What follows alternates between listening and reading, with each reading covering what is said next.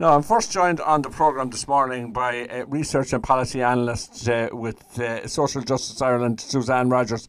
Uh, Suzanne, you have set out your stall with regard to your demands ahead of the budget. Uh, we seem to be awash with money in this country, or at least that's what we're told. Uh, what are you looking for? We're looking for everything, Seamus. That's the problem.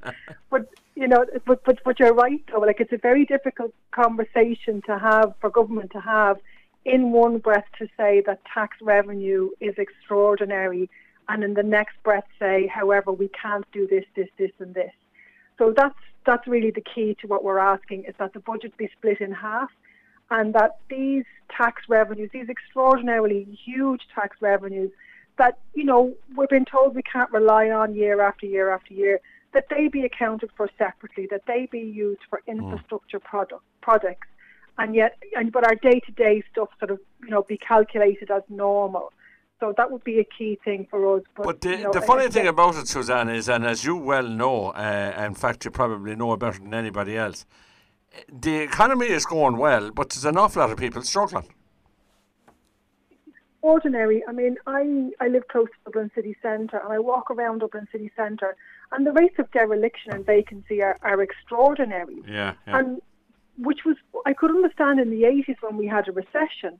So I look around and I see a city that looks like it's in recession, but as you said, you know, there's there's extraordinary amounts of money going around. But I think that's the key. I think there's there's this growing gap between Um, people who are doing okay. We read a lot about pent-up savings and COVID, and yet we do seem to be forgetting that the increases in the cost of living, some households can absorb them, others, they have no wiggle room. So we do, we have a big yeah. problem with poverty in this country, and it's a wealthy country. We should be doing better. We should. Under a number of, of key packages, I'm not going to run through them all, but uh, there are a number of key ones there, uh, and ones that we have been all been talking about. What do you think should be done with regard to housing? Yeah, and for us, it's a, it's about social housing. It's about ensuring this adequate stock of safe, safe, secure, affordable, accessible housing for people who can't afford market housing. And we've had this over-reliance on the private market to provide social housing over the last couple of decades. And we can see where that has led us. It has led us to extraordinary rent prices right the way across the country. So you can't even say now that Dublin is extraordinarily expensive right the way across the country. And the amount of people entering homelessness, again, record figures for this month. Yeah. The amount of people who enter homeless coming out of the private rented market, because it, it's impossible to have what I would consider to be a normal job and, and to be able to provide for the basics. That's getting harder and harder and harder. Mm. Just transition, there's a lot of t- chat about this uh, down our neck of the woods here, and uh, you're proposing a major package for that. Uh, yes, um, because really that's the key part of it, is that this is all joined up. Um, changes are coming, and, you know, again, it goes back to that whole thing of who will benefit from these changes, who's going to be most disadvantaged from these changes. And again, we're very conscious, I suppose, rural Ireland will play, a, will play a huge part in a just transition conversation, but it will need to be supported yeah. in that. So, I mean, that's, you know, things like biodiversity and nature, reducing waste. As you said, we've got all these asks, um, energy efficiency, retrofitting of social houses, looking at aggregate levy, fossil fuel subsidies, yeah, yeah. all of those things. Yeah, it's a big conversation. It is a big conversation. Healthcare and disability, uh, you're looking for another almost billion euros there. Um, and again, this is really, really important. I mean, our healthcare system came under serious pressure in, in COVID, and yeah. we can see that even if we were to meet our targets for uh, waiting lists, we'd still be one of the poorest, you know, the longest waiting lists in Europe. So the money is there. We need to be really clever about how we use it. And these are the things. If, if we were to, if you and me now were to take a roving mic and go out into yeah. the streets and said to people, what do they want?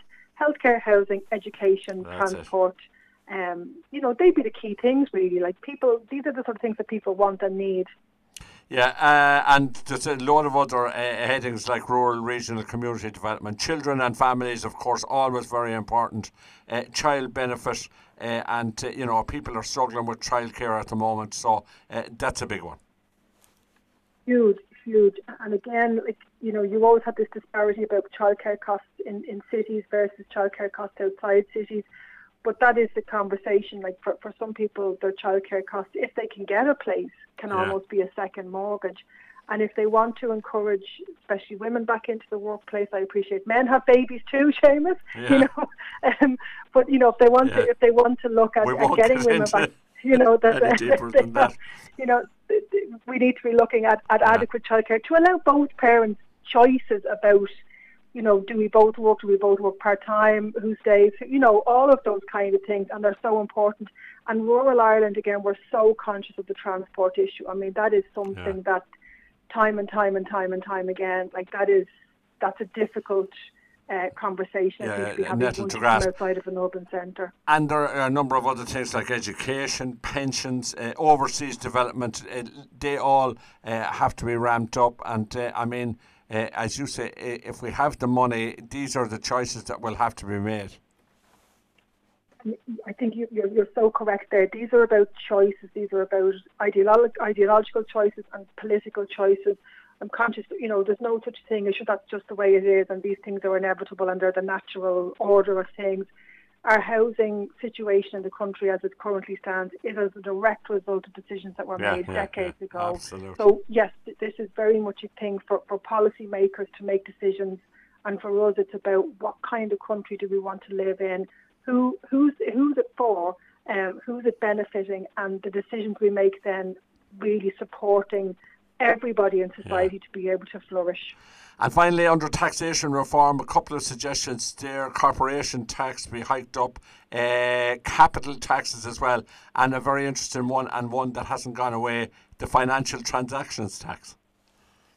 This is, again, a really key part of any budget conversation because anybody can sit down and write a big, long list. As you said, our, our list of demands is endless. How do we pay for it? And yeah, the, yeah. the taxation conversation has to be fair. And again, it's exactly that, that every player in society is is making its fair contribution into our tax take. Like the Commission on Taxation and Welfare had this amazing report last year, year before. And like that's the key thing. Every time you ask for a, a, a certain tax, the person who's going to pay it doesn't doesn't see, you know, yeah, yeah. you're going to get a thumbs down from whoever's going to pay the tax. But again, all of these taxes are going into our healthcare That's system, right. going into our roads. So, you know, it, it needs to be fair. Well, it certainly does, uh, Suzanne. Thank you very much for your time once again uh, here on R A S F M, and uh, continued uh, success with your good work. And we'll talk to you again soon, no doubt. Thank you. Thank you.